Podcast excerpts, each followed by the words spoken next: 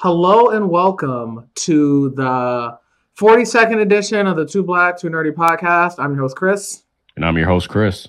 And today um, we have a really great episode for you guys. Um, we're going to be talking about Eternals as well as um, some of the new uh, Disney Plus Marvel announcements. Um, but before we start, we have a uh, guest with us. Uh, Chris, you want to do introductions and then, you know, we can start? Yes, coming from a galaxy far, far away and also a factory far, far away, we got Brooke. Brooke, tell the people where they can find you. Hello. Uh, well, thanks for having me. Um, you can find most of my content comes from TikTok. Uh, I am B Dazzler. It's B underscore Dazzler. Uh, but I also stream on Twitch. Uh, we have a lot of fun there. I've been playing through all of the Star Wars video games. Uh, that is B Dazzler with two underscores. Um, and like Chris mentioned, I have a Etsy shop uh, called Far Far Away Factory, which is lots of fun uh, fandom merch and whatnot. Yes, and you know, she she doesn't just do Star Wars stuff; she also does some Marvel stuff. She does she she'll do some customizable Air Force Ones. That's true. That's awesome. Um, so I guess we can just dive right into, uh, so the Eternals came out, I guess recording this a week and a half ago. Yep. Almost. Um, uh, I think box office first week was pretty good. Uh, I don't think it hit what their goals were, but it didn't perform badly at all. And this week, I'm not sure. Um, I think the movie's gotten, movie's gotten mixed reaction. So I think it was kind of like, uh, I think the critics on Rotten Tomatoes, it got like rotten. It was like, what, fifty-two percent or something like that. Then I think the movie it's at like came forty-seven out, right now. Yeah. And then the movie, uh, and then the movie came out and the audience score is relatively high. It's in the eighties, I believe. So yeah. This is definitely, I definitely was feeling a, um, a Batman v Superman uh, flashback all over again. I don't know if that was that was one of our uh, earlier videos that we did. Um, that movie was also kind of a similar place where it was like the critics didn't like it when it came out, but then there's a lot of people that like that movie. So I guess um, we can just dive right in. Um, I don't know, Brooke, if you want to start, uh, you just give your thoughts about the movie as a whole, and then we can just kind of go into details from there. Yeah, I just saw it on Thursday, actually, so it's pretty fresh in my brain. Um, I overall, I really liked it. I I knew that I was going to like it because I usually just like everything the first time I see it. Uh, I have trouble. I have to like take time to really process stuff and before I come up with, you know, my criticisms. But Uh, I liked it. I was very surprised to see the reviews coming in, at least the critic reviews being so negative, um, especially when you compare it to how the other Marvel movies are ranked. Uh, I feel like it is better than a lot of other Marvel movies. Um, but overall, I really liked it. Um, I think maybe it could have been a little bit shorter, uh, would be my uh, first uh, complaint or just first suggestion. But I, I'm a very character-driven person, so I loved that they, with the time they were given in the movie, I feel like they gave all of the characters space to breathe, and we got to like we got to know the characters pretty well in just the first movie, which is a very hard thing to do when you have such a big cast. Um, but yeah, and I think the story was nice. Uh, I feel like I'm excited to see where it goes more than I was excited about the story in the movie, but I don't necessarily think that's all bad or an all bad thing. So, but yeah. All right. And uh, Chris, how'd you feel about it? You're the, the Marvel hater. I am not a Marvel hater. All right. Um, but I, I, I thought it, I thought it was cool, you know. I, I think it, it it it's not like it's not going to be my favorite Marvel film. It's nowhere near being my least favorite Marvel film, so I think it is probably somewhere there in the middle. Um, it had a lot of fun characters in it. I think the visual effects were really good. Um, Chloe Zhao did a phenomenal job framing uh, the the movie that she wanted to tell. Um, Like, I, I understand some people's complaints that it was a bit slow. Like, I get that. That's fine. But not every movie needs to be boom, boom, pow, pow, bang, bang throughout the entire film. Um, like one of the things that that's great about films is when you have really action-packed films is when you have those moments of quiet that you can sit and reflect. And this movie was kind of like the opposite. It was a lot of time to sit and reflect with the characters, and then you would get action. Um, so I think that's where people are saying like, oh, it's not your typical Marvel film, and they don't like that. And it's just like, y'all, y'all can pay attention to something other than explosions for five minutes. um, I, I, the criticisms, uh, it, it just brings up what Brie Larson said a few years ago was to why we need uh, movie critics that are not just white men, because I, I, I read some of those reviews and I'm just like, and then after watching the movie, I'm just like, I, what movie did you watch? Because I don't understand where your, your criticism is coming from. And then, of course, there was, I can't remember this YouTube YouTuber's name. He's a black guy. He's he's an incel for sure. But oh he, he went off. I think you know who I'm talking about, Chris. Um, he he went off on the, the uh, gay kiss between Phastos and his husband. And I'm just like, that like I don't know like three seconds of a two hour and thirty-seven minute film yeah. that you feel like is just had to talk about it. yeah no this ruins this this you know the S J W the, the woke, agenda. The woke yeah. S J W agenda. Yeah, that man is a hop skip away from becoming a hotep, but oh I don't gosh. I feel like he yeah, doesn't like yeah, people nope. enough to be a hotep. There, anyway, there's a lot of people like that. yeah yeah yeah so I, I think it, it you know it, it kept me entertained for for the time there. Um, I felt like some of the things that I, I could see coming, but also I had some things spoiled for me. So I think that kind of helped me p- piece things together um, before I get it. And before we get into to full spoiler territory, because, you know, we're going to. Um, this is an, it, for, for me, this is an Ikaris, Sprite, and Druig hate account. And Druig? And Druig. That man is a cult man. leader. You know, pe- well, they kind of brushed over that. They did, yeah. honestly. But you know what? You know what? They, he he had a cute thing with his maybe girlfriend, so we'll we'll let the cult, we'll let him, you know, we'll let the uh, the cult stuff slide this time, right? That's how the internet is. Yeah. What What do you think, Chris? Oh gosh, you know, I, I I will say that for the for the most part, I did I, I did actually really enjoy the movie. Um, I do see where people say that it was slow. It definitely was just it was so. Di- I feel like this movie was just not made for like your typical Marvel fan, and those mm-hmm. are a lot of the people that did not like this movie. It in many ways, parts of it I don't. It reminded me of Man of Steel. I don't know why, but it did. Because because of how how they framed Ikaris's powers, yeah, like his flight, his. Uh, like even when he was fighting some of the deviants in the air, um, you know, like the way he was fighting it was similar to how he was fighting Zod or some of the other Kryptonians. Um, I I think Chloe Zhao did say Zack Snyder did lay out the blueprint for what she wanted to do with that, and I think that was evident. Yeah, yeah. I mean, the I mean, a lot of the Eternals honestly were. I mean, they're very their power set was very similar to like the Justice League, right? Because you had a Superman. Mm-hmm. You had a Flash. You have a Wonder Woman, essentially. You a know. Cyborg. Yeah, Cyborg, and I mean, even a, I mean, Phastos is almost a lantern, you know. So. Yeah. Yeah, creating everything with his imagination. So yeah, you did almost. It, it was interesting that that they just had that that was their power set, which is very like Justice League-y. But I mean, as far as the movie or overall, I enjoy I enjoyed it for the most part. Um, I didn't love I didn't love a lot of the Sersi Ikaris stuff, but I feel like the rest or Sprite, but I feel like the rest of the cast was entertaining enough to keep me engaged. So I didn't have a problem with that. Um, let me think. So yeah, so I mean, a lot of the movie they're fighting the deviants. I to for like generic movie monsters, I didn't mind the deviants too much. I liked that the one head deviant got to like evolve a little bit in the movie, so he wasn't just like they weren't just like mindless. He wasn't just like a completely mindless monster that they had to kill. Um, and I like getting more lore about the Celestials and kind of what they're all about. Though, even though, did we ever get an explanation like of like Ego? Like, why is Ego a planet if he's a celestial when they're like born out of planets? Was that like explained at all? Nope. Nope. Mm-mm. Okay. No. no. I'm sure they'll address it eventually now that they have the Eternals in the M C U, but I have no idea. Yeah.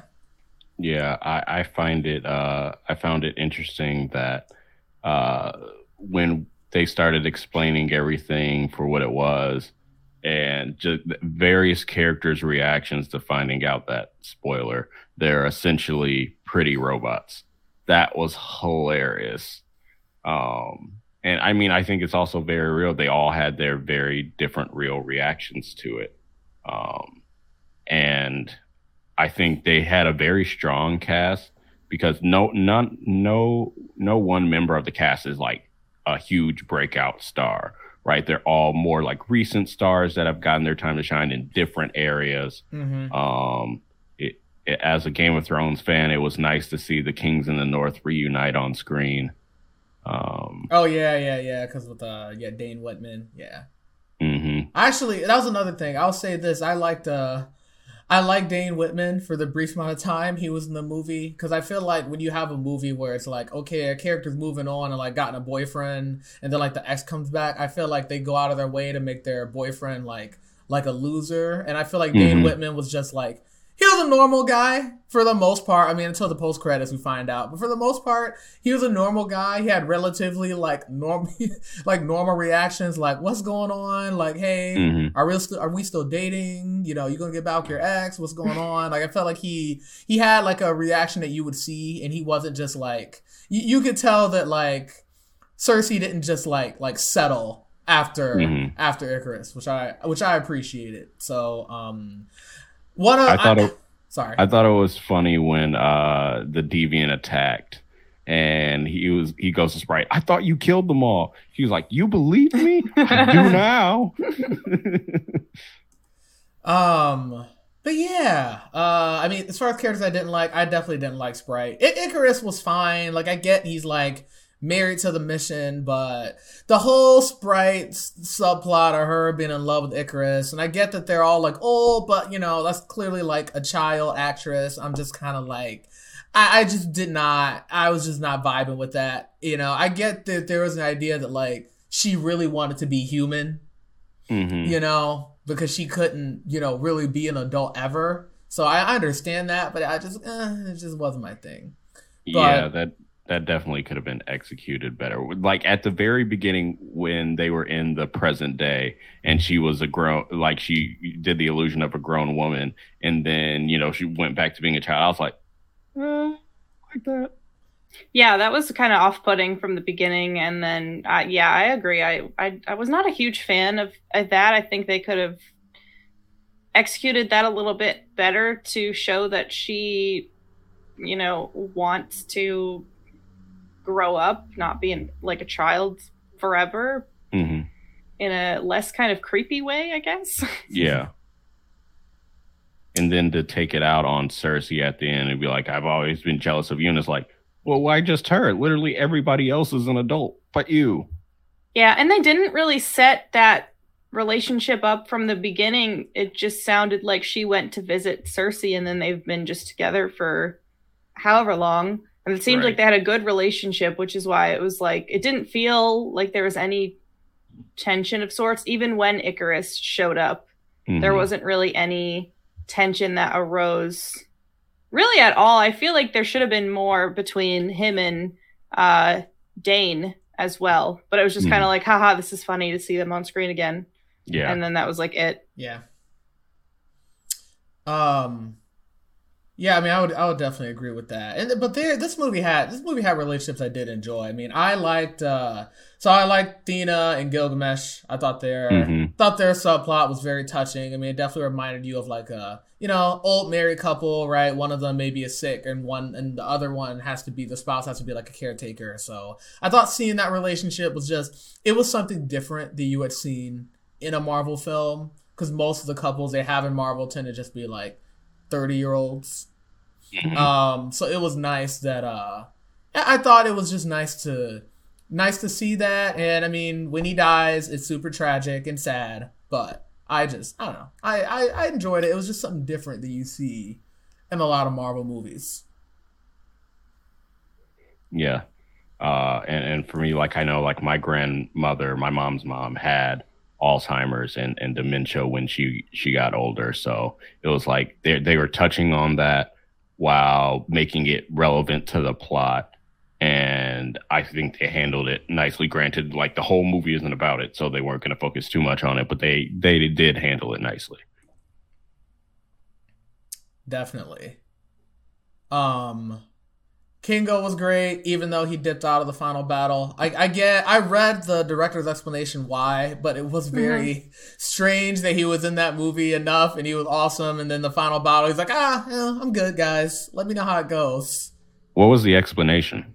Um, the explanation that uh, Chloe Zhao gave was when she wanted all the Eternals to have different reactions to finding out, you know, their true purpose, and she wanted someone that was just like going to be neutral and just like leave and not fight.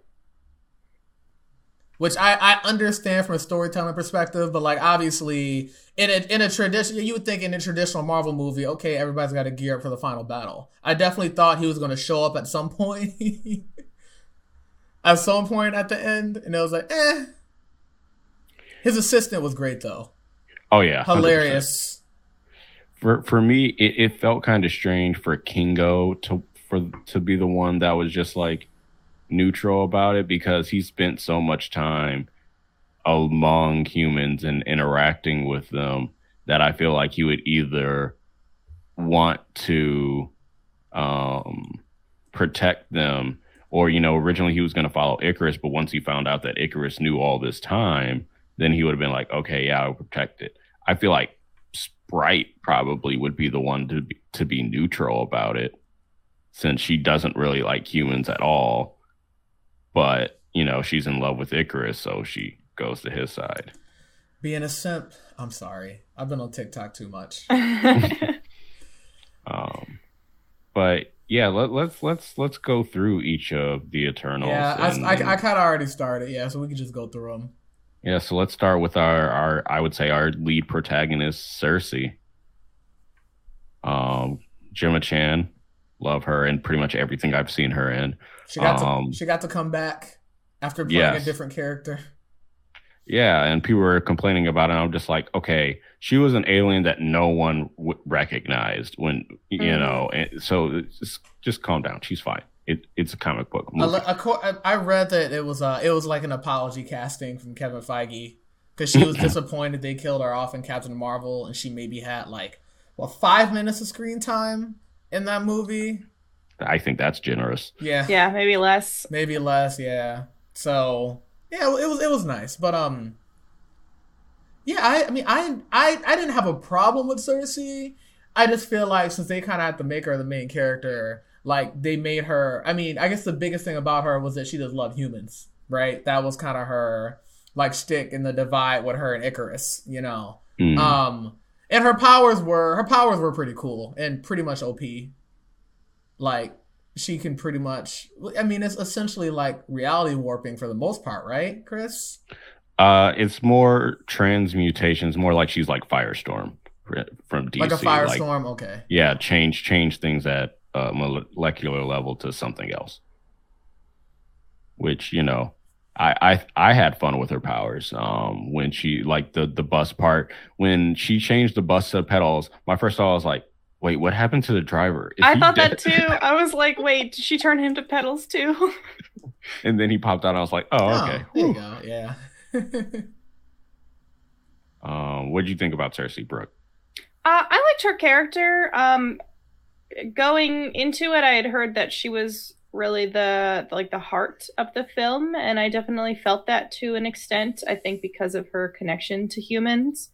um I will say, thinking about it, like just talking to you guys about it uh now, I feel like a lot of the overall a lot of the moments in the movie that were supposed to be very like hard-hitting and emotional didn't really hit me in the way that I think was intended, and I don't mm-hmm. know if that's just me or if it was just if other people felt that way as well. The thing mm. that hit me the hardest, I think, was uh, not to like go off from Sersi, but I think Gilgamesh's death like hit me the hardest, and maybe that's mm-hmm. just because, and um, all of the scenes with Angelina Jolie, especially with Thena's character, um, those like hit me the hardest. So mm-hmm. going back to Sersi, I I felt, or I saw that she was supposed to kind of be the heart of the team and the heart of the, the movie and the story.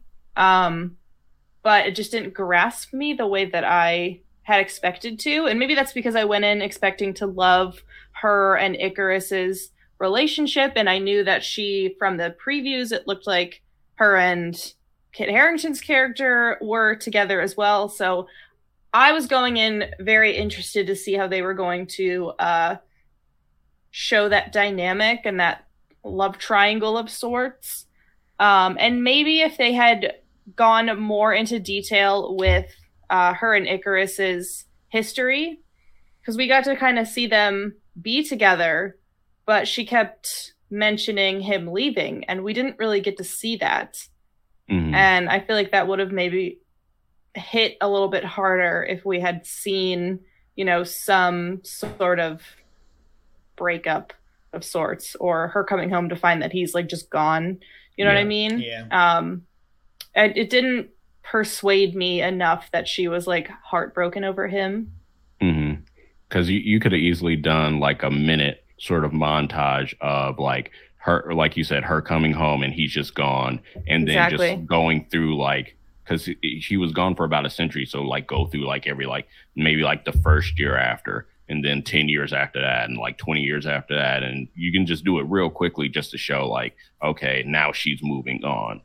Um, yeah, and exactly. I, yeah, and so then they make her the leader of the team once Ajax is dead, and I feel like they could have shown a little bit more of why Ajax chose her, because her and Ajax don't really interact In, in the past sequences that we see. Oh yeah, they don't. That's a good point. Yeah, so it was just like th- there's a reason she chose her. We we understand it's because of how her love for humans, but they could have done a bit more more telling for that. And I just think that's what happens when you have essentially an eight eight character team. I think it's ten, but they got ten? rid of two throughout the course of the movie. Yeah, it was ten. Yeah. yeah. So. Yeah, and so when you have such a, a big cast, um, that, that that's just bound to happen. Um, yeah, so so Sersi, and then there's Ikaris. Uh, good soldiers follow orders, Ikaris. uh, Chris, what do you think about Ikaris? What I thought about Ikaris, I mean, he was. I mean, he, he. You're right on the money. He was a soldier, and he was committed to his mission, and you know. Didn't like anything else like distract them from that, even though like I, I mean th- there were still parts of it I feel like he almost like wanted to lose, like he still he he he didn't I'm not gonna say that he hesitated hesitated but I don't think he still really was like, I know this is the right thing I have to do. So I don't mm-hmm. know I don't and I, I don't know I mean his It, it was interesting because like we we've talked about this in the podcast, we have way too many evil Supermen type characters. Yeah. At this point in media, like, years. oh god, we got we got Homelander, we got Omni-Man. You kind of had an evil Superman, the Snyderverse for a while. Um, Injustice, Injustice, Universe, Superman. Injustice was probably the not not the first, but probably the the best to do it, I would say. So yeah. It's like we got another evil Superman person. I did like how they actually did mention Superman, and uh, mm-hmm. I think they made mm-hmm. a, I think they made an Alfred reference in this. So I guess yeah. What usually the canon is what like D C Comics is like a comic line in the in mm-hmm. the Marvel universe, and then Marvel and then in D C Marvel Comics is usually like a you know a comic line in their well. universe. Yeah, so I thought that was cool. Um, but I mean overall overall his character, I just they didn't do enough for me to really make him like, I, I guess to me, Ikaris was just never really like likable, and then him him being evil made him less likable to me. And I was like, okay, you can kill him, it's fine. I mean, he got he got a lot of the action scenes, and I and you were right that he, I mean, and we talked about how he definitely was framed in a similar way to like the Man of Steel Superman, mm-hmm. and the way he fought, which I thought, which I thought his action scenes were cool, but it was kind of like whenever there was like you know. trouble, I'm like, okay, where's Ikaris? What's he doing? There was one time, I think, I, I think when they did one of the flashbacks, and it was like Thena's first like freak out. I don't know where Ikaris was. I literally was sitting next to my cousin. I go, okay, where's Ikaris? Like, you know, and then I and then it was like, oh, Gilgamesh can knock her out, okay, but um, yeah, it was um, but yeah, Ikaris was not my, yeah, it just not, I don't know, he, he was okay, he he had a purpose, like I get it, but it just, I just, I guess for me, I didn't feel like I connect with him at all, but I don't know, I personally also tend to be like a a rebel and not someone that just follows stuff all the time. So that just is like not my vibe at all. What about you, Brooke? Um, I, not knowing anything about the Eternals uh, going into it, I just was like, I love Richard Madden. So I'm going to like his character, I'm sure. And they kind of, they framed him in the in the, all of the trailers as kind of being like the head of the team, even though he wasn't. So that was interesting um, to go into it and be like, oh, he's, he's really not. And that's, I guess, part of his story is that he's not the one in charge and everyone reminds him of that. Um, so I thought that kind of angle was interesting. Um, but yeah, I'm, I'm almost like indifferent. I thought that the, the kind of twist was both surprising and not surprising at the same time. And maybe that has just to do with the pacing of how it went with his character. Mm-hmm. Um, I hope we see him again, though. Uh, I know that he, a little too on the nose with uh, flying straight into the sun, but uh, I think it would make an interesting sort of story to see him come back in future Marvel stuff. Yeah, and I, I'm not convinced that that destroyed him, to be honest. We didn't see his body break up or anything like that. And yes, it, like you said, on the nose with Ikaris flying into the sun. But considering they say that Celestials are born uh, from the planets with the emergences, and then they're the ones that are able to create stars and everything like that, and Eternals have that infinite power source, it wouldn't surprise me that he's just chilling in the sun. Maybe dormant. And yeah. Then a lot of people afterwards, I remember going online seeing about him like dying. And I didn't, I'd actually, I didn't take it as him dying. I took it more as like he, the guilt that he felt, he just had to, to go. Mm-hmm. Um, so I, I think we'll see him again because of that. And who knows, Arishem could have like teleported him uh, out. And like I, you know, I don't know how far they're really going to get into the the, the mythos of, of Marvel, um, but they could just, um, you know, if if you're making Arishem like the god of the the Marvel universe, uh, then you know uh, he could make Ikaris the living tribunal, who's essentially like the judge, uh, like the cosmic judge of Marvel, and. Mm-hmm. That that's easily something you can uh, just just do because, you know, Arishem said, I will come back with my judgment. So it's going to come in some form. Maybe it's Galactus. Who knows? We'll get there. um, but so so we so, so since we talked about Ikaris and Sersi, let, let's talk about their uh, relationship, because I remember going into the film, seeing Chloe Zhao talking about how she was able to film like the first like sex scene in oh Marvel. Oh my gosh. And I was just like, so many headlines, so many headlines, yeah. Sorry. So many headlines no, no, were good. generated from that. And it just did not, that, we all have H B O now. Like it's, you know, if you had kids, you literally could have put your hand over their eyes for like two seconds and it wouldn't have, it wouldn't have made much of a difference. Like I, all right. Sorry, Chris, you can continue. No, no, you're good. Like, yeah, it's a P G thirteen movie. So I know we weren't all like, there was nothing to expect, but like to me, like that wasn't a a, a sex scene as you think about it, because like Iron Man technically had a, a sex scene. Like to this, this was like a love making scene, which is inherently different. I think that's another thing you get different when you have a director that's a woman. You know, bringing the female gaze into it is just like the framing of it is going to be different. Um, granted, should it have gotten that many headlines? No, no. But there there is an inherent difference between what people were, you know, because people would bring up Iron Man. There's a inherent difference between what happened in Iron Man, what happened in Eternals. Oh, for sure, for sure. So yeah, but besides that, what do you what do you all think about the relationship between Sersi and Ikaris? I know Brookie kind of already touched on this, um, but just like a- as characters, and then as like in a relationship. I mean, I enjoyed what I saw. That's why I kind of wanted to see more of their relationship, which I get because, you know, there's so many characters in a movie. It's hard to balance all of that. Um, I, I mean, they were a relationship that I was less interested in compared to like Gilgamesh and Thena, or um, Druig and Makkari. The little scenes that we got from them were like, I feel like they had way more chemistry together than Ikaris and Sersi did.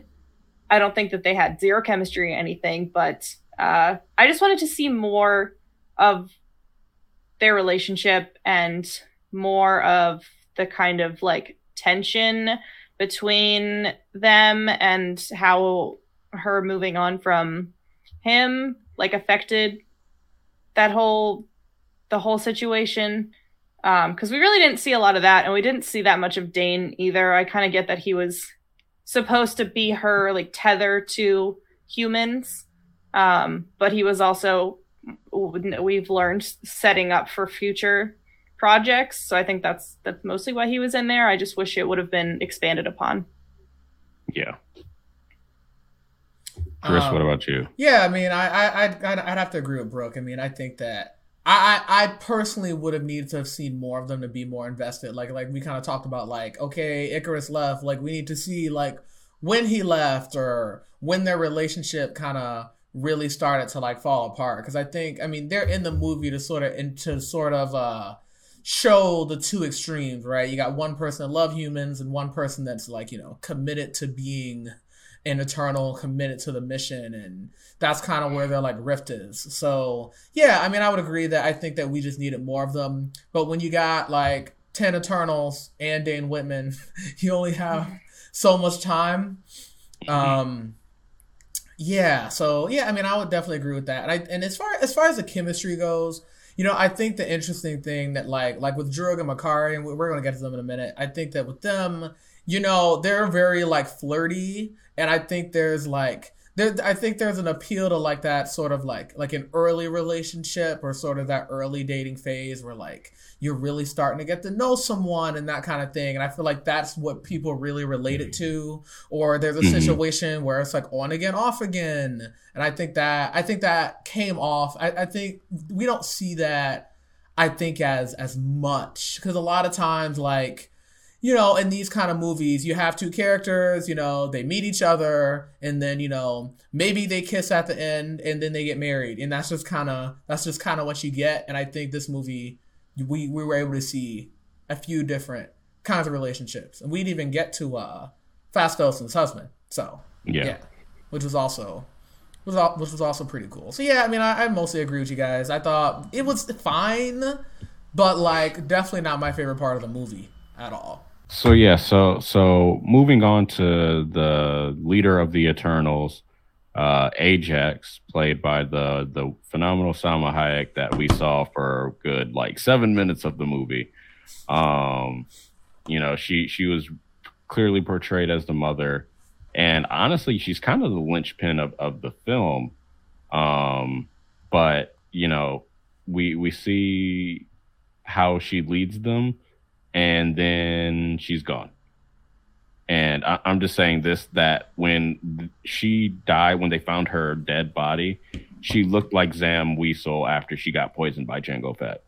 Oh my gosh. She looked yeah. exactly like it. It was, I was just like, huh. Um, but yeah, no. Uh, what, what did y'all think of Ajax? I was surprised that she showed up dead so early on in the movie. Mm-hmm.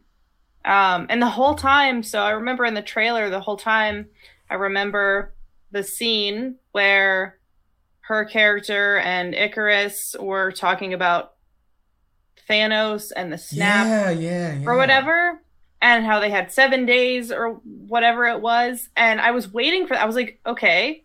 So I kept thinking, I guess she's not really dead because we haven't had that scene happen yet. Mm-hmm. And the way that they kind of twisted it to have that be what happened prior was interesting, but I didn't mind it in the movie. I just kind of wish the trailer hadn't like focused so heavily on that, because I was like, it doesn't make sense. Why is she dead?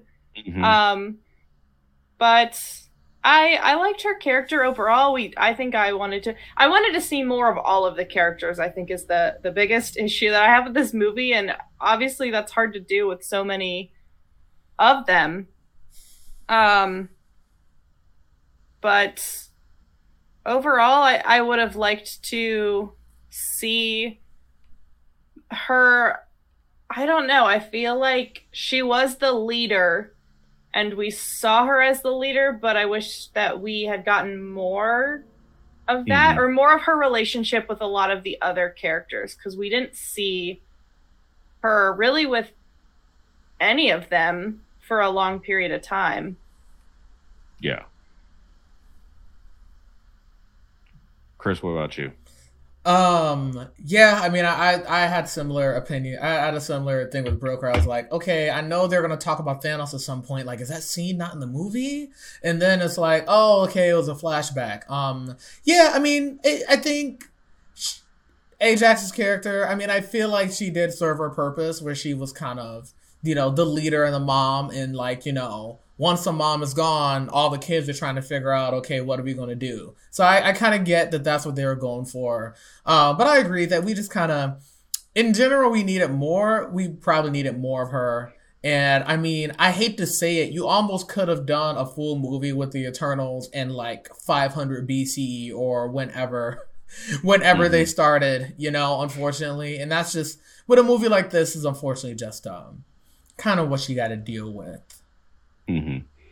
And I th- I think that that when we're we're talking about the Thanos scene, um, it made me think how they were characterizing the emergence, that if you wanted more of a population, because that's what's going to bring about the emergence faster, then why wouldn't the Eternals stop Thanos? Because it's one thing if you want to stop human conflict, because you know that's going to bring more technology and more advancements, and that's going to bring the population to to boom. But Thanos isn't a human conflict. He's coming in to wipe out everything and be pretty anti-celestial to at least their plan. So I feel like that should have uh been something where you're like, okay, maybe we need to step in. um But I think one line that could have explained it, which I thought was where they were going within the trailer, was that the snap, the energy from the snap to bring everybody back will push on the emergence faster. Because, you know, you've already had like these three and a half billion people already born giving their life. Now you're bringing them back and it's giving more energy. But then focus on that. Yeah, I will say... Um, I had watched a couple breakdown videos on YouTube, and there was one in particular that actually addressed that and kind of talking about like it from a science perspective. Um, you cut the population in half.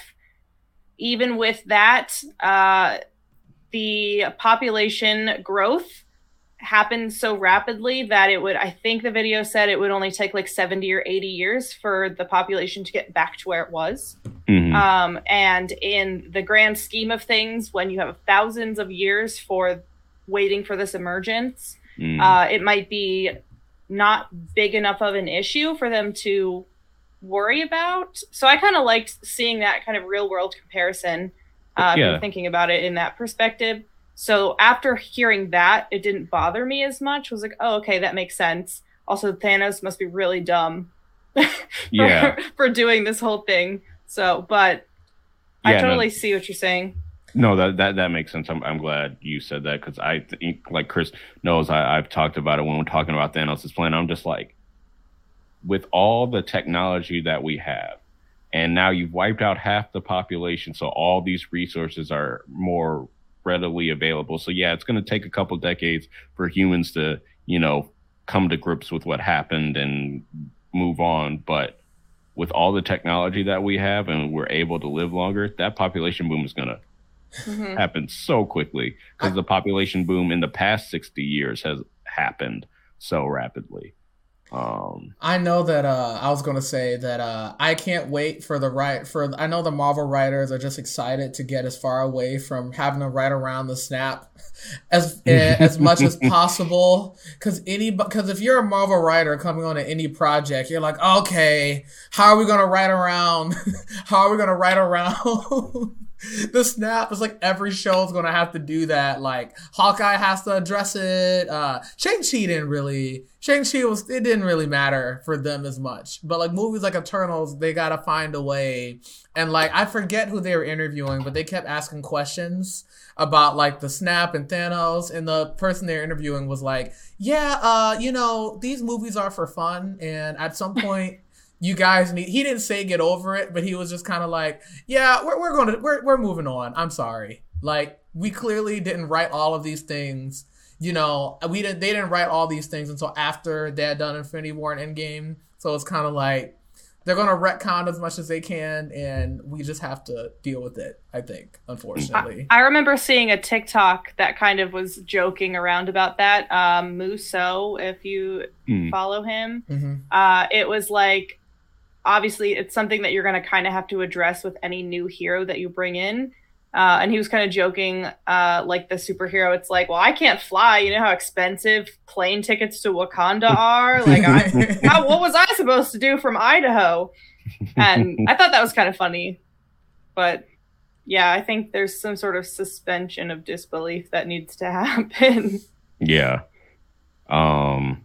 So so moving on from, from Ajax, I think Druig and Makkari have to go together, yes, because of their relationship, but also because we don't get a lot of them. Mm-hmm. Um, so what what do you think about Druig, everybody's favorite cult leader, and Makkari, the one speedster that in the M C U that knows how to dodge bullets? Well, yeah, I mean, I, uh, I mean, I, I enjoyed the display. I mean, so Makkari, obviously, you know, the character and the actress are deaf, which is a big deal, not just for Marvel, but just for films in general, that you could have a deaf character where their character doesn't rely on deafness. And in some sense, it actually makes sense with how fast that she moves that it could like destroy your eardrums, I guess. So that actually, um, That I, it, it was really cool. The way she was able to beat up Ikaris for a while, which I thought was um really neat. Her, I guess her gag was just being a klepto and just stealing stuff, which she could get away with it. So it made sense. And I mean, her powers made her fast. I mean,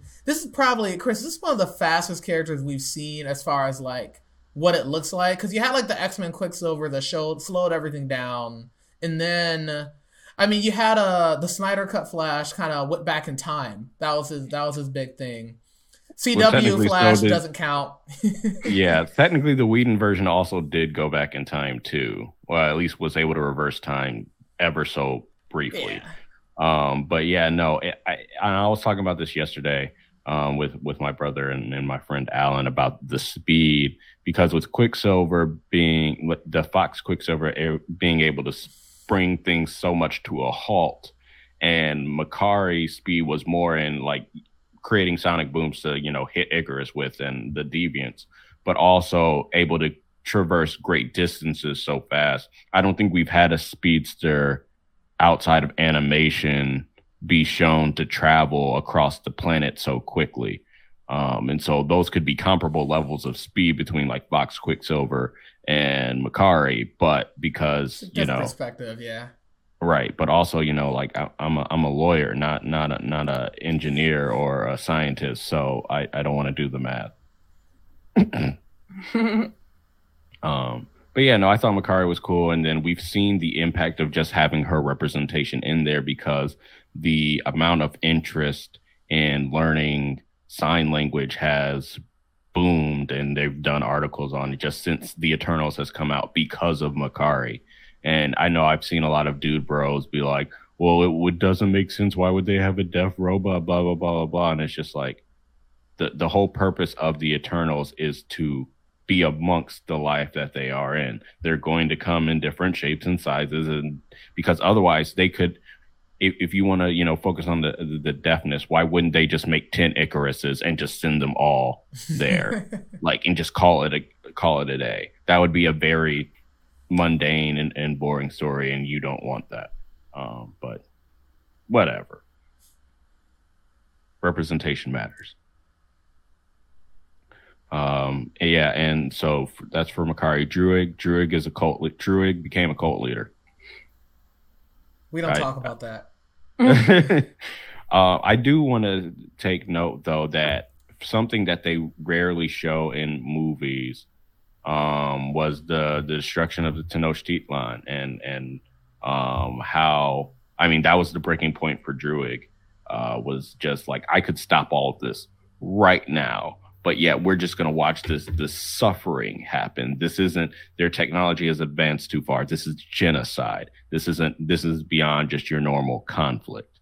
And I thought that was very interesting. And I know I've seen um, like on TikTok and on Twitter, members of the Latina and indigenous communities talk about that kind of visualization of able to see their history. Um, and how that can be incredibly triggering and everything like that. And I, and, you know, like as, as a black person, I get it because of, you know, one thing that I'm very surprised they didn't show in this movie was slavery. Oh, slavery. Yeah. You know, they were just chilling, you know, it, it's all good. It's fine. Yeah. The Eternals let, you know, the genocide of the American indigenous population, well, indigenous populations they, all they over let the world. A lot, the Eternals slavery. Let a lot of stuff happen. Yeah. Too much. And And it, it, it it's the and these are things when you have movies where you have characters that have lived throughout all of time and or lived amongst humans for centuries and they don't interfere because they're not supposed to. They're supposed to let humans carry things out. But those naturally or the audience has natural questions to that, like, why would they let this happen?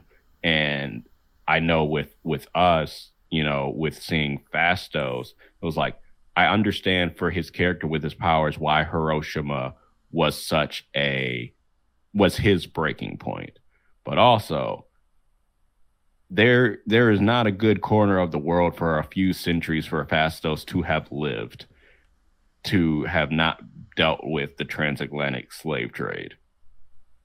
Yeah. And we know, we know Druig pretty much just stayed in South America from, you know, after he was in the Amazon, after, you know, he he left in fifteen twelve. But it's just like, these are questions that are begged for by the audience naturally, and they're not discussed, which, I mean, granted, two hours and thirty-seven minute movie.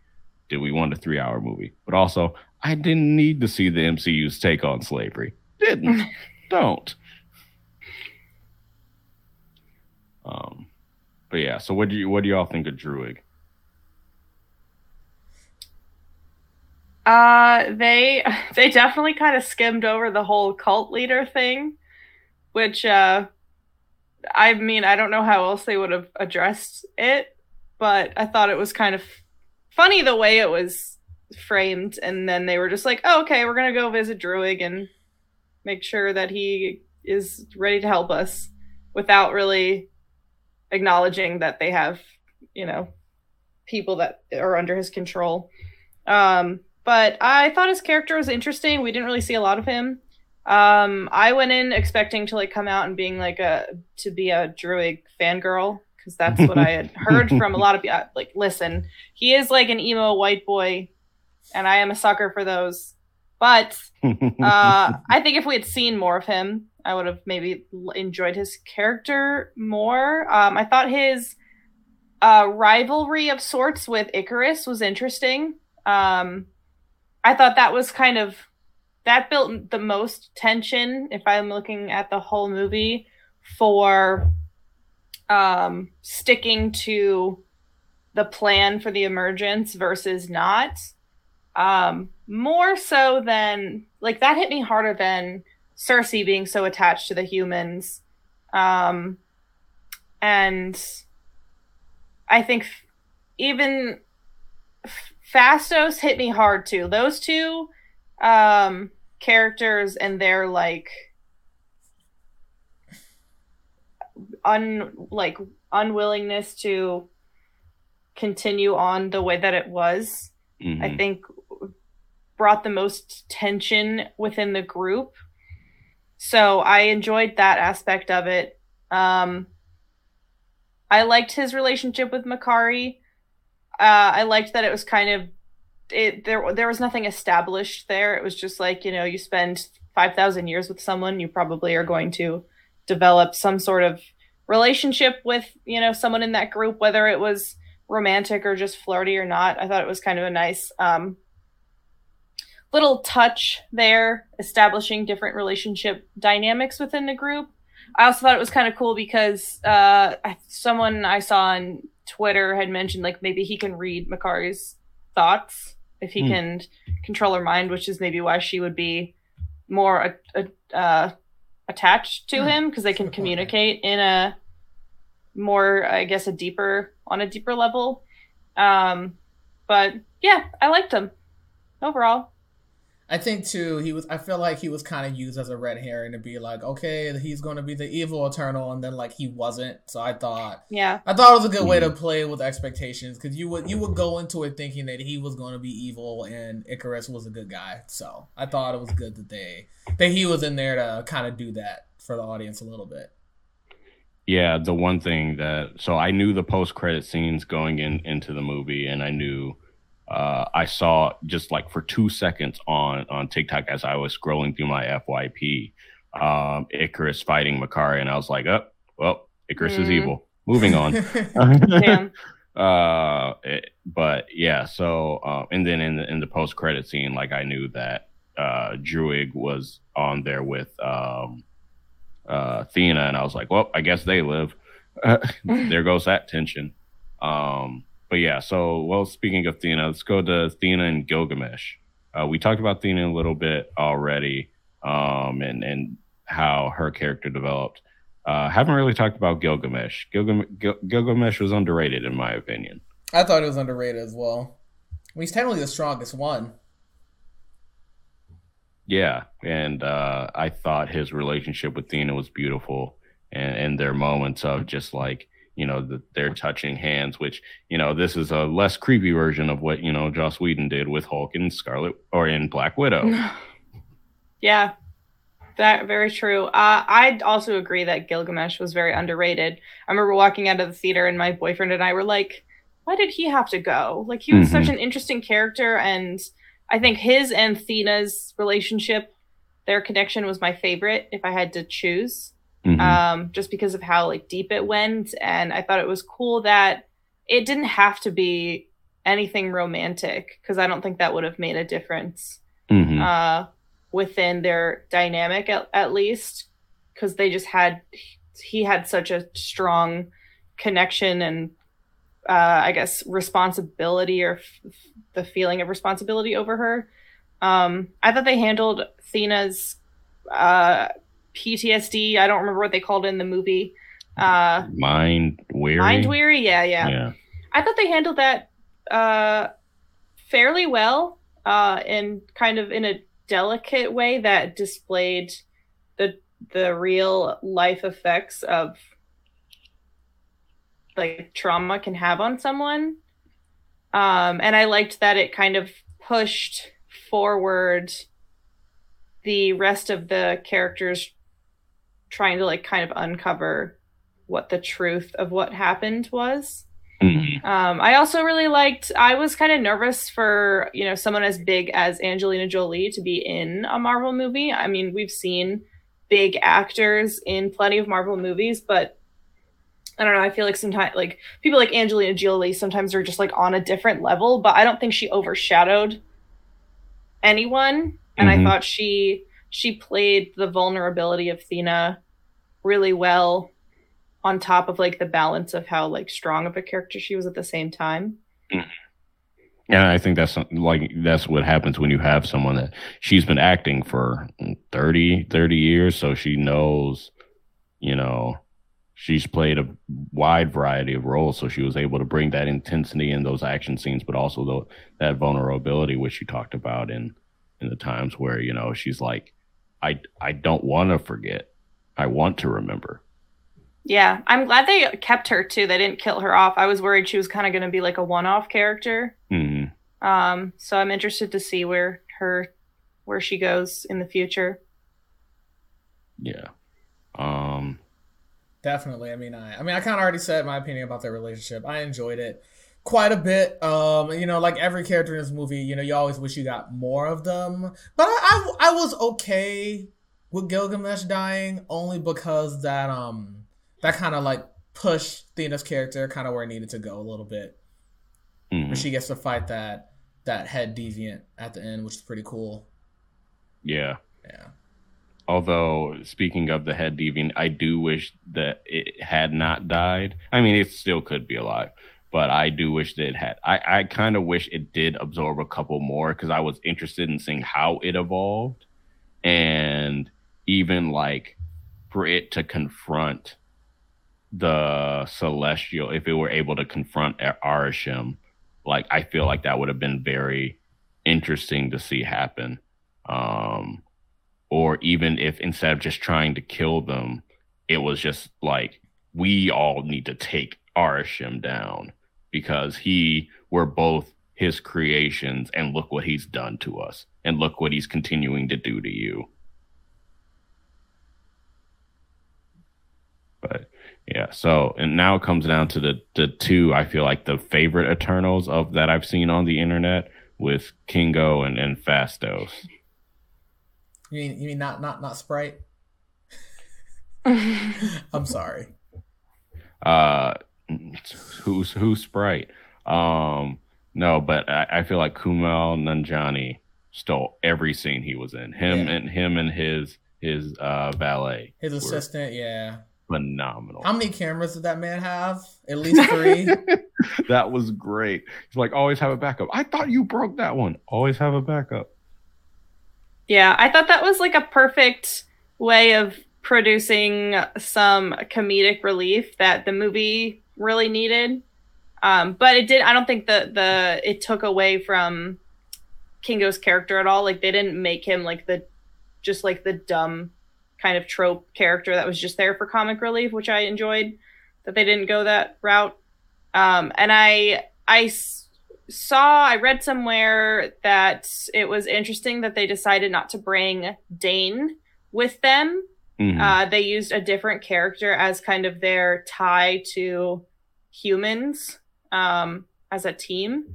But uh, I thought he was great. I loved that he was just like, yeah, I'm I am just faithful to to Kingo, and I'm just gonna go wherever. And yeah. Yeah, and I, I did love his powers as well. Um, and then when he was charging his up, his one attack, and I was just like, he's doing the special beam cannon. It was it was like the special beam cannon. Yeah, it definitely was. Um, and I also loved how he was just like, oh yeah, no, I've been an actor in Bolly- Bollywood the past one hundred years. This is my great-great-grandfather. Yeah. This is my great-grandfather. And... uh You know, his, he said to valet, he's like, yeah, he actually thought I was a vampire and tried to wooden stake me through the heart. I'm so sorry. I keep apologizing. Which he's like, good. I'll let you know when it's enough. I love that foreshadowing. It was yeah. good foreshadowing. Yeah. Throwing the vampire joke in yeah, there. Yeah, because we've gotten multiple references of vampires now mm-hmm. in M C U. Yeah. Um, and so let, let's go to Phastos real quick before we jump to those post-credit scenes. Um, but Phastos, yeah. Um, To me, I felt like Phastos' powers were the coolest. Uh, just the technology, just being able to create create things like that. I always uh, love things like that with like My Hero Academia. It's why Momo is one of my favorite characters because her powers are so cool. And it's something you gotta have a limit to them though, because it's just it's way too O P if you don't write in a reason that they can't just do anything and everything all the time. Yeah, but you know, could be worse. Yeah, could could. Could be Star Killer. Anyway, uh, um, but yeah, no. So I, I think Phastos was a, a good character, and one thing that that touched me reading in reading something before was Brian Tyler Tyler Brian Tyler Henry was saying um, that uh, you know when he got cast, he was like, oh, they're gonna have to like want me to get. Um, you know, work out and they want me to get like extremely fit. And Chloe Zhao was like, no, I want you just the way you are. And how he was saying like as, as a black man in Hollywood, just being, or just a black man in America being told that like, I just want you how you are was extremely touching. And I was like, I felt that. So being just being able to see him be himself, especially, you know, with the different roles he's had in the past, like five years, I, I was just really happy about that. Yeah, I mean, Phastos was, yeah, I mean, he yeah, he was a cool character. I did. I mean, it made, it, you know, I'm glad that the Hiroshima is the thing that broke him.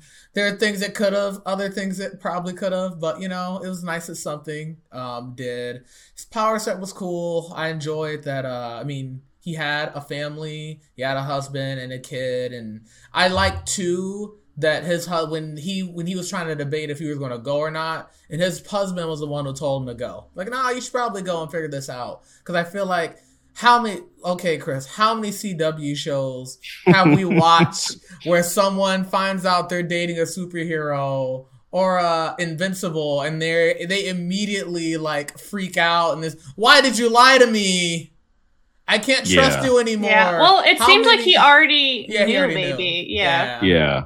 And I, I feel like even sometimes when they do know, and I, Brooke, you, you probably would be better to speak on this than I would, but I feel like that's just a negative superhero trope for women. Yeah, is that they try to make them seem like unreasonable when it comes to like being a, a superhero's partner. And it's just like, okay, all right, like I, I, I get it. You you go out and fight bad guys, and you, you that people need your help. I get that. Um, They just do it to, to stir up some some controversy when there doesn't need to be. Yes, uh, I would say um, usually in situations like that, the uh, significant other, oftentimes it is a woman, uh, is just kind of there to provide either conflict for the male character or some sort of motivation. If she doesn't get fridged, she's still... some sort of like, oh, I'm doing this for my wife and my family. Mm-hmm. And there, she's not really like a well-rounded kind of character. So I liked the nice spin on uh, his husband just kind of being like, no, do your thing. Um, and we'll be here like when you get back. Like, I understand that you have a, a greater purpose overall. Um, so I thought that was kind of an interesting spin that they did on uh, that kind of a trope, I guess. They they didn't really address it with Dane and Sersi. He was just like, oh, okay. And she was like, gotta go, bye. um, so uh, I liked Phastos' character a lot.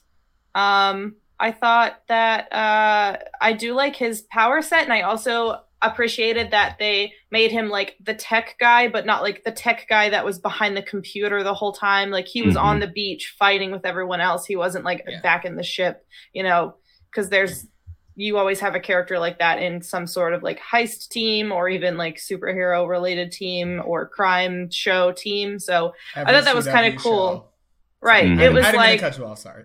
No, you're good.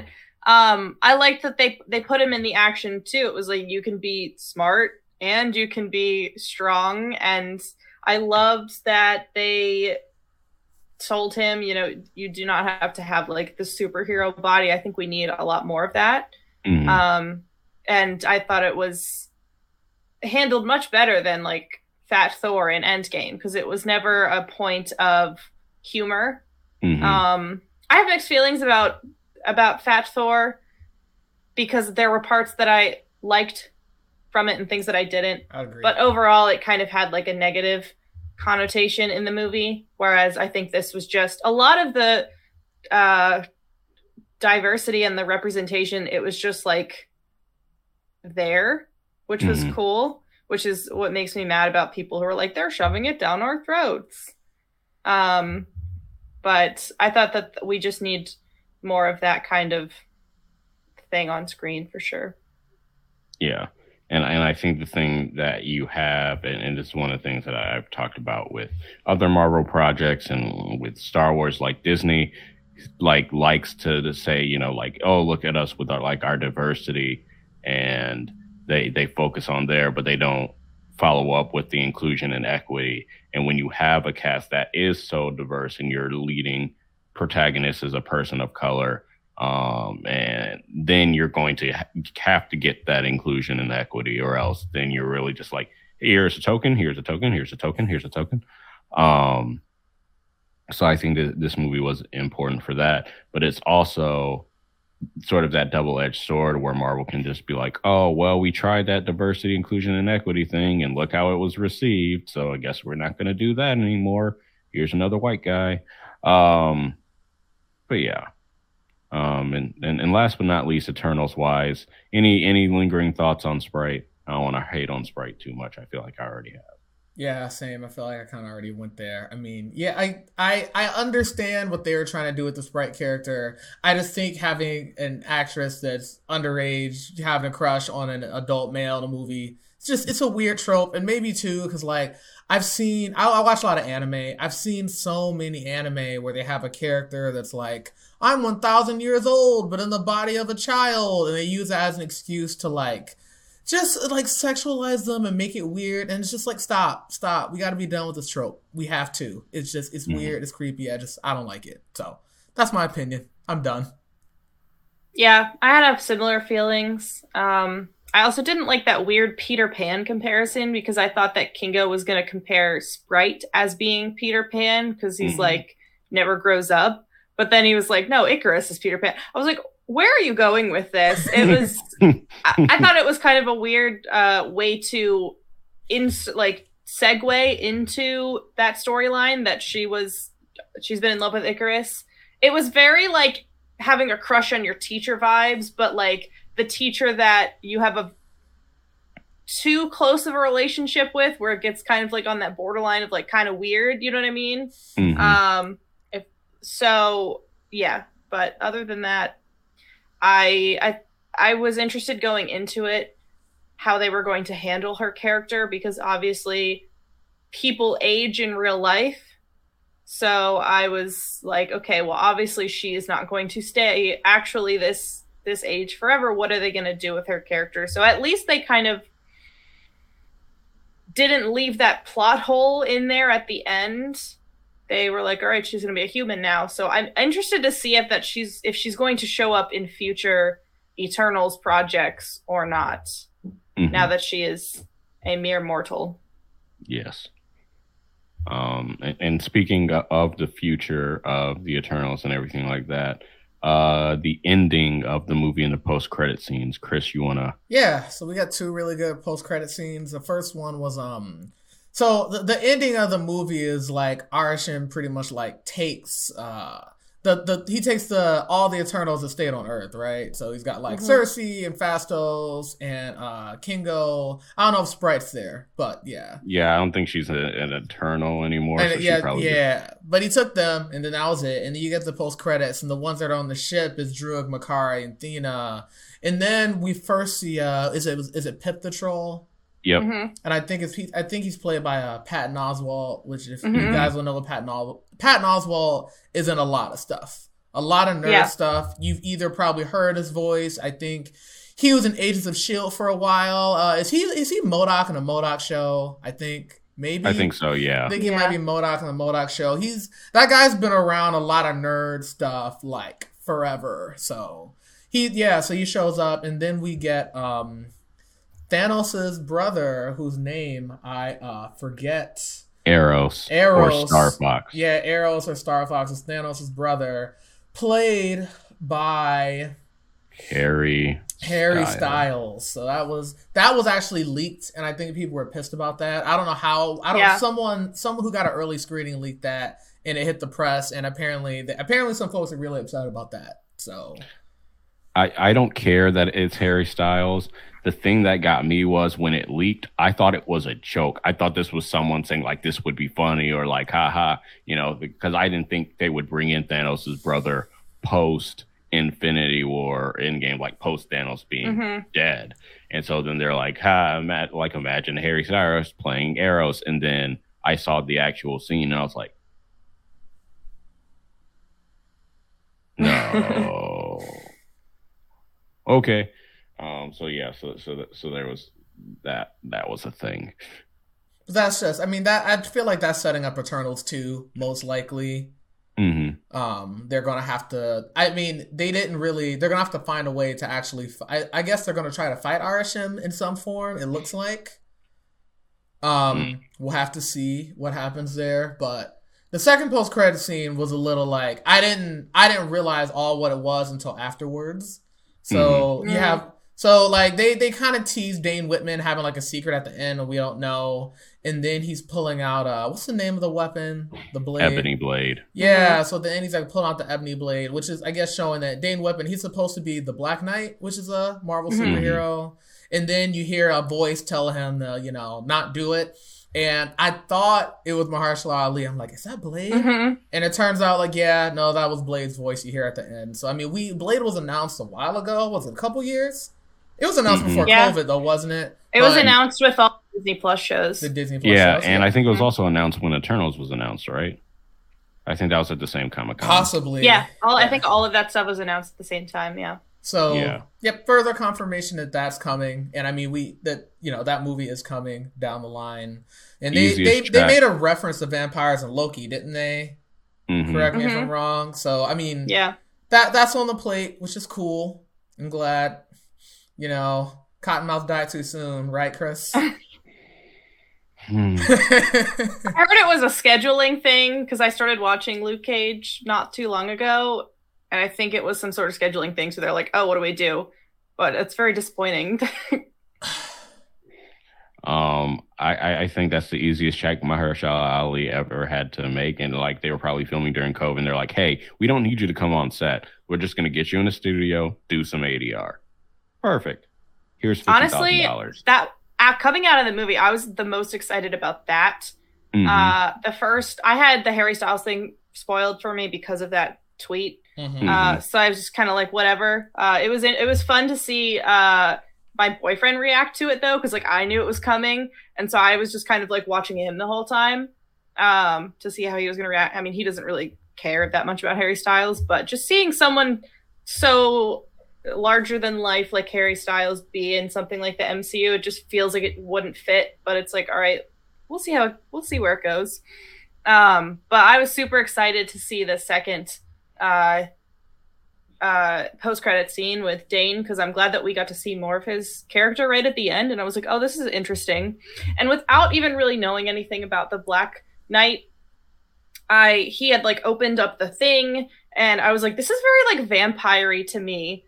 And as he was like getting ready, once I heard Mahershala Ali's voice, I was like, that's I literally almost yelled it in the theater, and I was like, glad I didn't. But I knew without a doubt, because he's, he's got such a distinct voice, and I, although I had seen it on Thursday, I stayed, I tried to stay away from all other spoilers, so I didn't mm-hmm. know that it had already been confirmed that it was him by mm-hmm. Chloe Zhao.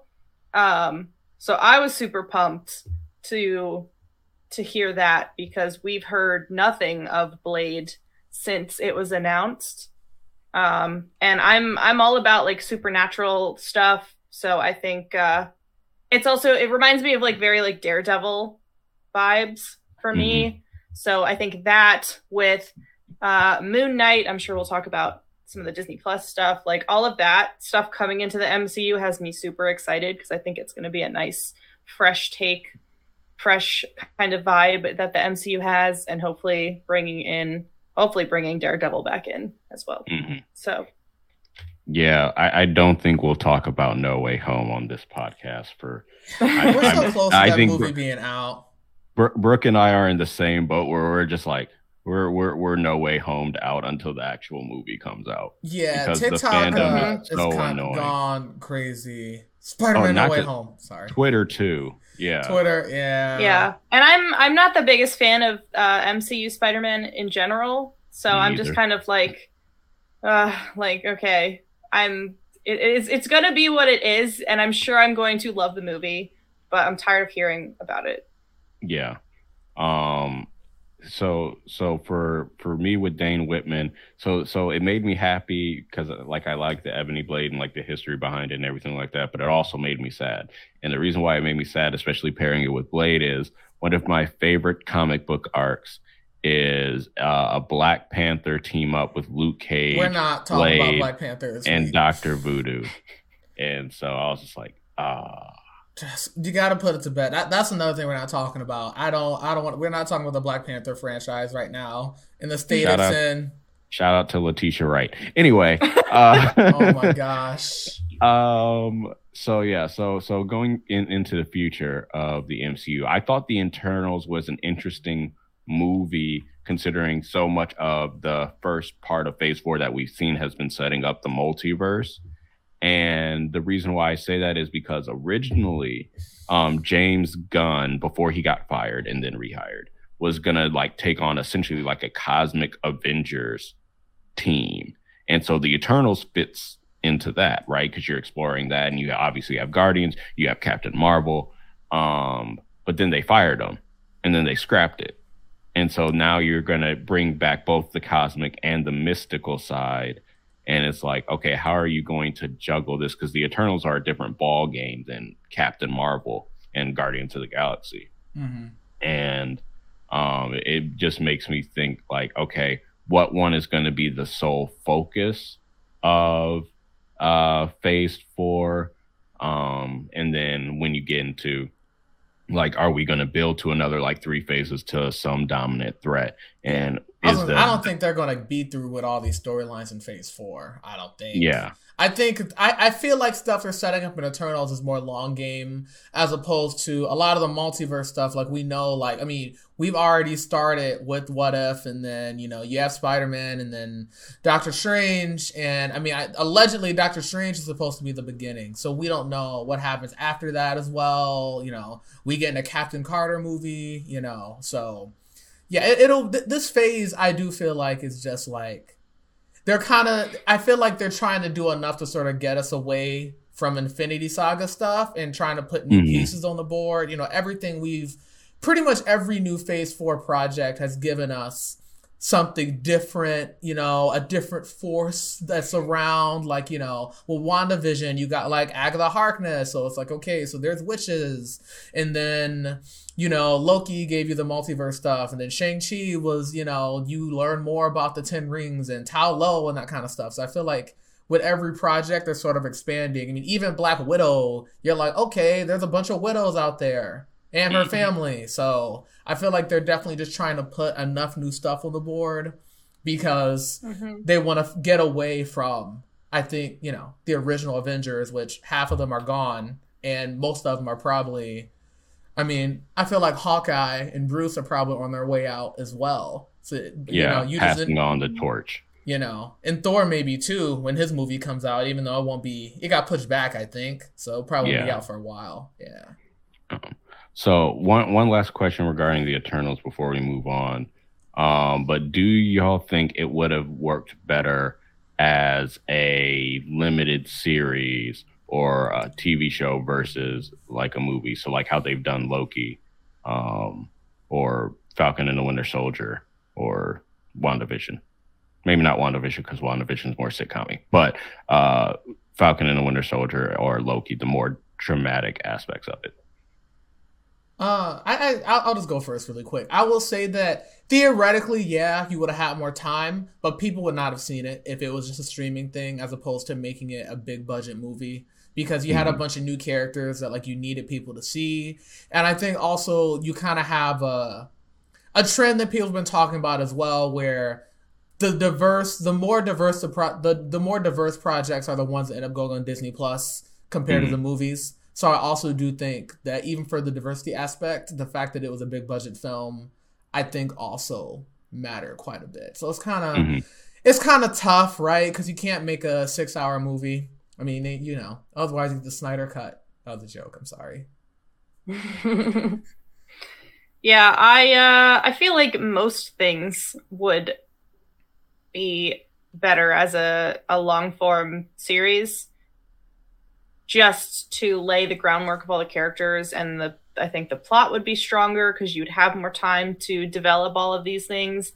Um, but I I think that it works. As a movie, uh, overall, from from what we got from it, um, I think what they're it is it's interesting the way that Phase Four has been headed. Uh, it feels like it's kind of all over the place, and I'm like, how are all of these things going to connect? Because Eternals seems so big. It gives me kind of like Game of Thrones vibes, where it's like you have Kang is like the who's gonna fight over the throne without even really thinking, because the multiverse is huge.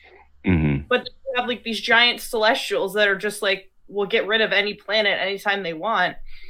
Feels a lot like the Night King to me. I guess you could also swap them if you're thinking about the grand scheme of the multiverse. Um, I'm just interested to see how it goes, but I think the Disney Plus shows that we got uh, served their purpose really well, the way that those stories went. And I, I don't know if Eternals would really fit into that kind of vibe that they're going for with the, the movies versus the, the shows, if that makes sense. So, yeah.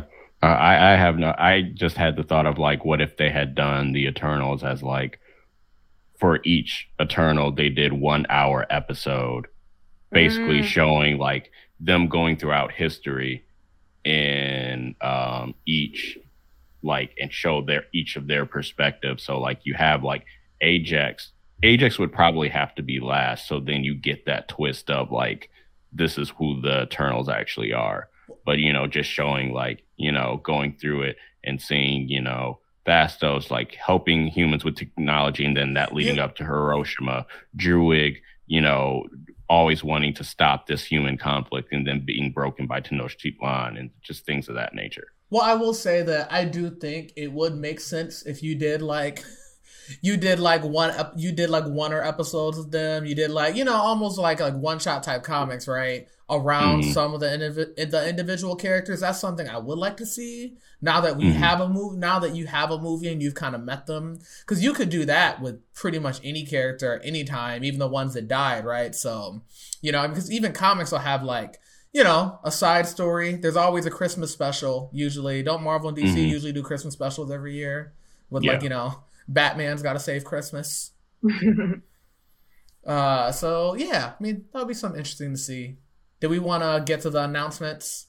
Yes. Or we still have time? Got we got a lot of them. Yeah. So yeah. We, we can just talk about, like, our favorite ones really briefly. There are most most of them were just, hey, here's a here's a new logo for it. But there were, there, there were some good ones. There were some sneaky ones, though, that I was not expecting. Mm-hmm.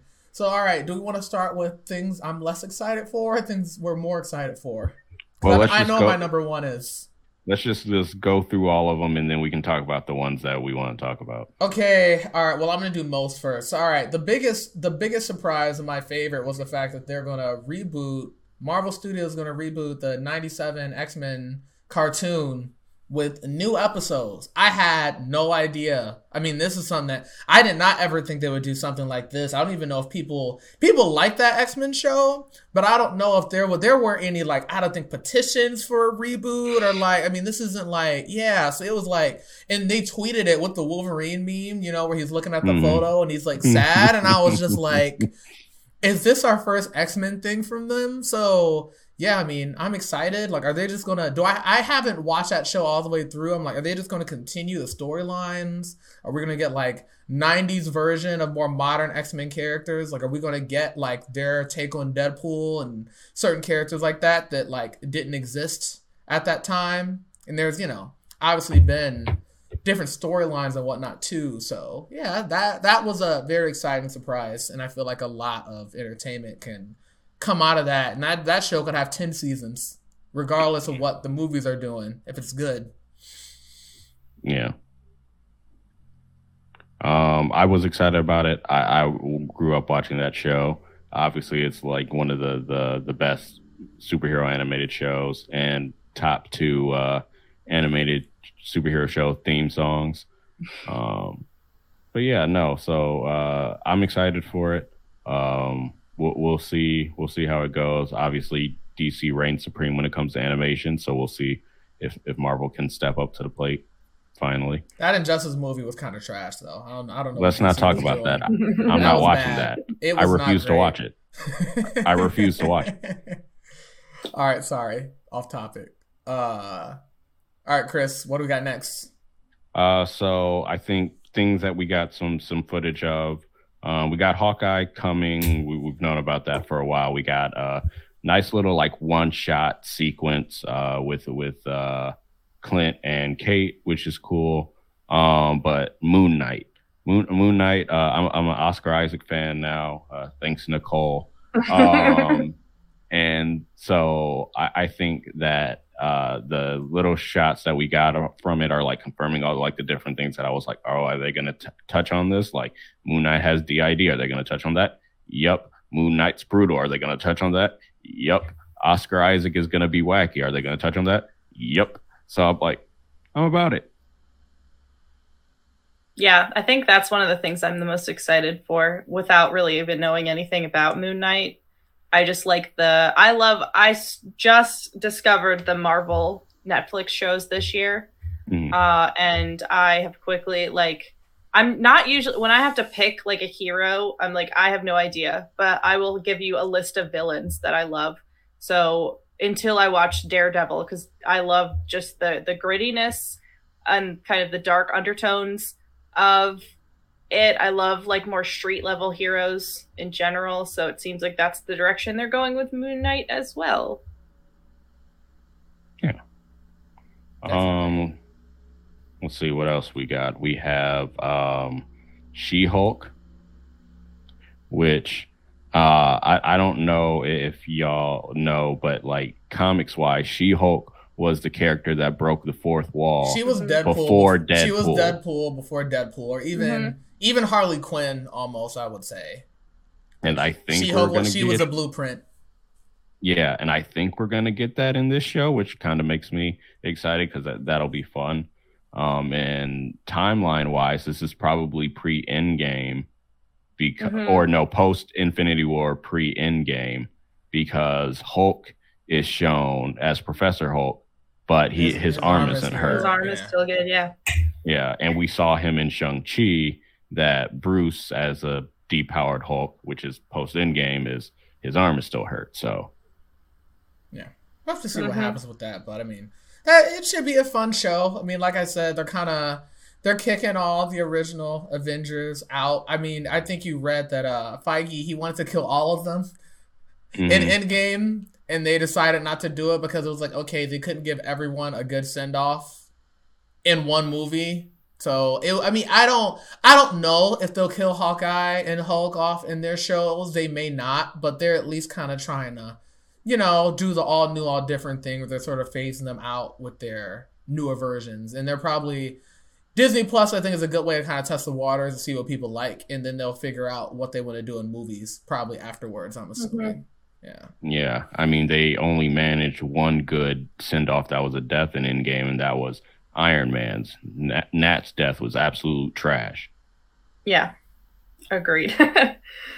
um. Next, we got Miz Marvel, um, which there's been controversy because of yeah. her power change, which I, I definitely disagree with. Um, but the one thing that this show is going to be very important on, and they put it in the little clip for the trailer, was that, you know, it's not the the brown girls from Jersey that saved the world. And, you know, maybe now it will be. And I'm just like, yeah. Because yeah. Kamala Khan is such a fun character. And that, that character um, is important to so many people, too. I think that's why folks are already upset. Like, they're changing something. I can't believe it, because, like, that that's a character that, like, we don't, people don't want to see done wrong, you know, and we're and there's already like little bits of information that kind of, it's a little scary. So we'll have to, and they delayed it too. It's going to come out this year, and now it's not coming out to what, next fall or next summer? Yeah. Yeah, I think so. Yeah. And I, I and just to touch on her powers is like the whole reason why that was so important to her origins is the fact that she didn't think she could be a hero looking like her. So she tried to look like Carol Danvers. And, you know, so going from, you know, like a brown girl to, you know, a blonde white woman was, you know, like she felt like that. That's the image of being a superhero. That's the image of beauty and everything like that.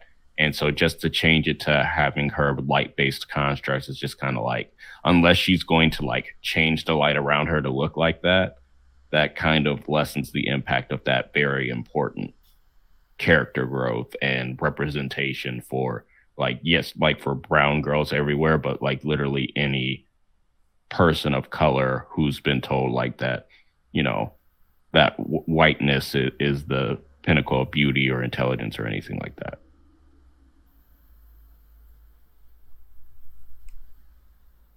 I'll get off my soapbox now. I don't know if I mean, he said it. I don't got anything to add. Um, we we got a season two announcement for What If. Yeah, I don't think we ever talked about. We we did we reviewed the first few episodes of What If, but not the ending. So I thought most of the, the individual episodes of What If were fine. Uh, Ultron just went down too easy in the finale, moved a little too fast, but they kind of wrote themselves into a corner with how strong they made him at the end. You ever, Chris? You didn't watch Bleach, right? Yeah, I did. Okay, you know Sasuke Aizen. You know how yeah. O P the villain that show was, and then like the way they beat him was just the main character getting a power up. Like it's you can't. The problem with writing villains that are too strong is that any there's no realistic way to beat them that's like satisfying. And I feel like What If at the end kind of fell into that. But I wouldn't mind a season two. We got to get that mm-hmm. uh Gamora episode mm-hmm. that they mm-hmm. cut. Um, And I mean, with that, that again, that's another, that's a concept that they can take wherever they want, especially as more movies are made. We can get a Shang-Chi What If, you know, I could imagine you do one, maybe What If Shang-Chi like stayed with his dad and was like an assassin, you know, mm-hmm. I feel like, mm-hmm. yeah, I feel like you could have done a lot more. You can do, as they make more movies, you can do more What If episodes. So yeah, I'm fine with that. Yeah. Um, we also got the Echo series with it's going to be a Hawkeye spinoff, right? Yeah, because mm-hmm. she's going to show up in Hawkeye, so that's that's good. Echo's a good character. Um, Spider-Man freshman year, whoopee! We're going to see Uncle Ben die again. Well, to be fair, I mean, look, so many people complain that M C U Spider-Man didn't get his real origin like the other Spider-Mans did. I think that's their way of trying to give it to the audience because, like, Tom Holland's getting older. Like, you can't. You know, so I mean, I mm-hmm. will. It will. I mean, it really depends on what the show looks like. I don't. The art style. I don't really know what they're going with that. They're doing with that from like the little piece we saw, but who knows? Looks like Where's Waldo to me. Yeah, exactly. Mm-hmm. But yeah. Um. Then we also got a new logo for Ironheart, um, who we know is going to show up, and I don't think we've talked about it. Who's going to show up in Black Panther two? Um. So that's cool. Uh, I Am Groot. That was new, I think. Yeah, I don't remember mm-hmm. that being announced before, but yay, Baby Groot or Teenage Groot. Uh, and Kathryn Hahn is returning for Agatha House of Harkness. I think um, that, that show was made just for TikTok, I'm pretty sure. Doesn't matter. I think Kathryn Hahn has enough of a fan base built in, as well as like a lot of people did like Agatha as well. So I, I, I think it I think it's going to be a fun show. I'm just trying to figure out though, is it going to be pre WandaVision or post WandaVision, because they didn't they didn't offer. I'm so. kind of hoping it's both. Yeah, me too. Like yeah. a flashbacks and maybe present day. In it would be kind of cool to have kind of like a reverse WandaVision, because she at the end, you know, doesn't know who she is anymore. Mm-hmm. So I feel like they could, that would be kind of an interesting direction for her to like rediscover that she's Agatha. Mm-hmm. Uh, and then the last two things are Marvel Zombies and a little look at Secret Invasion, where we got Old Man Fury. Yeah, I mean, so Secret Invasion, I mean, yeah, so that, that, that, yeah, that that's probably the most like cool Nick Fury has ever looked. He looks like he's uh he's been through some stuff. So yeah, I, that's another thing. Like yeah, with the Secret Invasion, I don't doing that as a show. I'm like, is this tying into other stuff? Is this a multiverse thing? Because like they kind of, I mean, we complained when Captain Marvel came out that they made the Skrulls good. So it's kind of like, how are they going to do Secret Invasion? Where like they're already kind of aware of the Skrulls and what they can do, at least Fury is. So it's kind of like, is there, is there just an evil sect of Skrulls somewhere? Like, what's mm-hmm. going on? Because, like, yeah, I don't know. It just, the way the M C U kind of set up the Skrulls, I don't know how you do that, especially as a show. Right. So I don't know. So, but it did. He, he looked cool. You know, Sam J. Sam J, you know, he's he's a lot older than I thought he was. Yeah, he's in his mm-hmm. late seventies. Yeah. So. Or mid seventies, one of the two. Um, but yeah, no, uh, Marvel fans, you definitely got fed on Disney Plus today. Can't relate as a Star Wars fan, but you know, uh, oh, you know, you sound kind of bitter, Chris. Give I just want a crumb of information about the Lando show. That's all I want. Is it going to be Billy Dee? Is it going to be Donald Glover? Is it going to be both? When does it take place? Just give me something. All is I know it live is- action? Is it animated? A... They didn't say anything about it. Aren't they no. doing it? Isn't it an Obi-Wan show that's about to come out? Yeah, but that's going to come out sometime next year, and it's fine. I can wait for that. I like. I can wait for like because we know what it's about.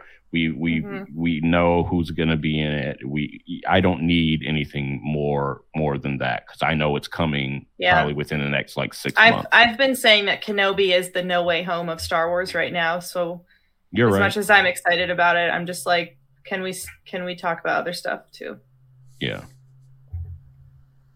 But uh, yeah, so that that that's uh, catching up on Marvel. Um, catch us next month when we talk about No Way Home.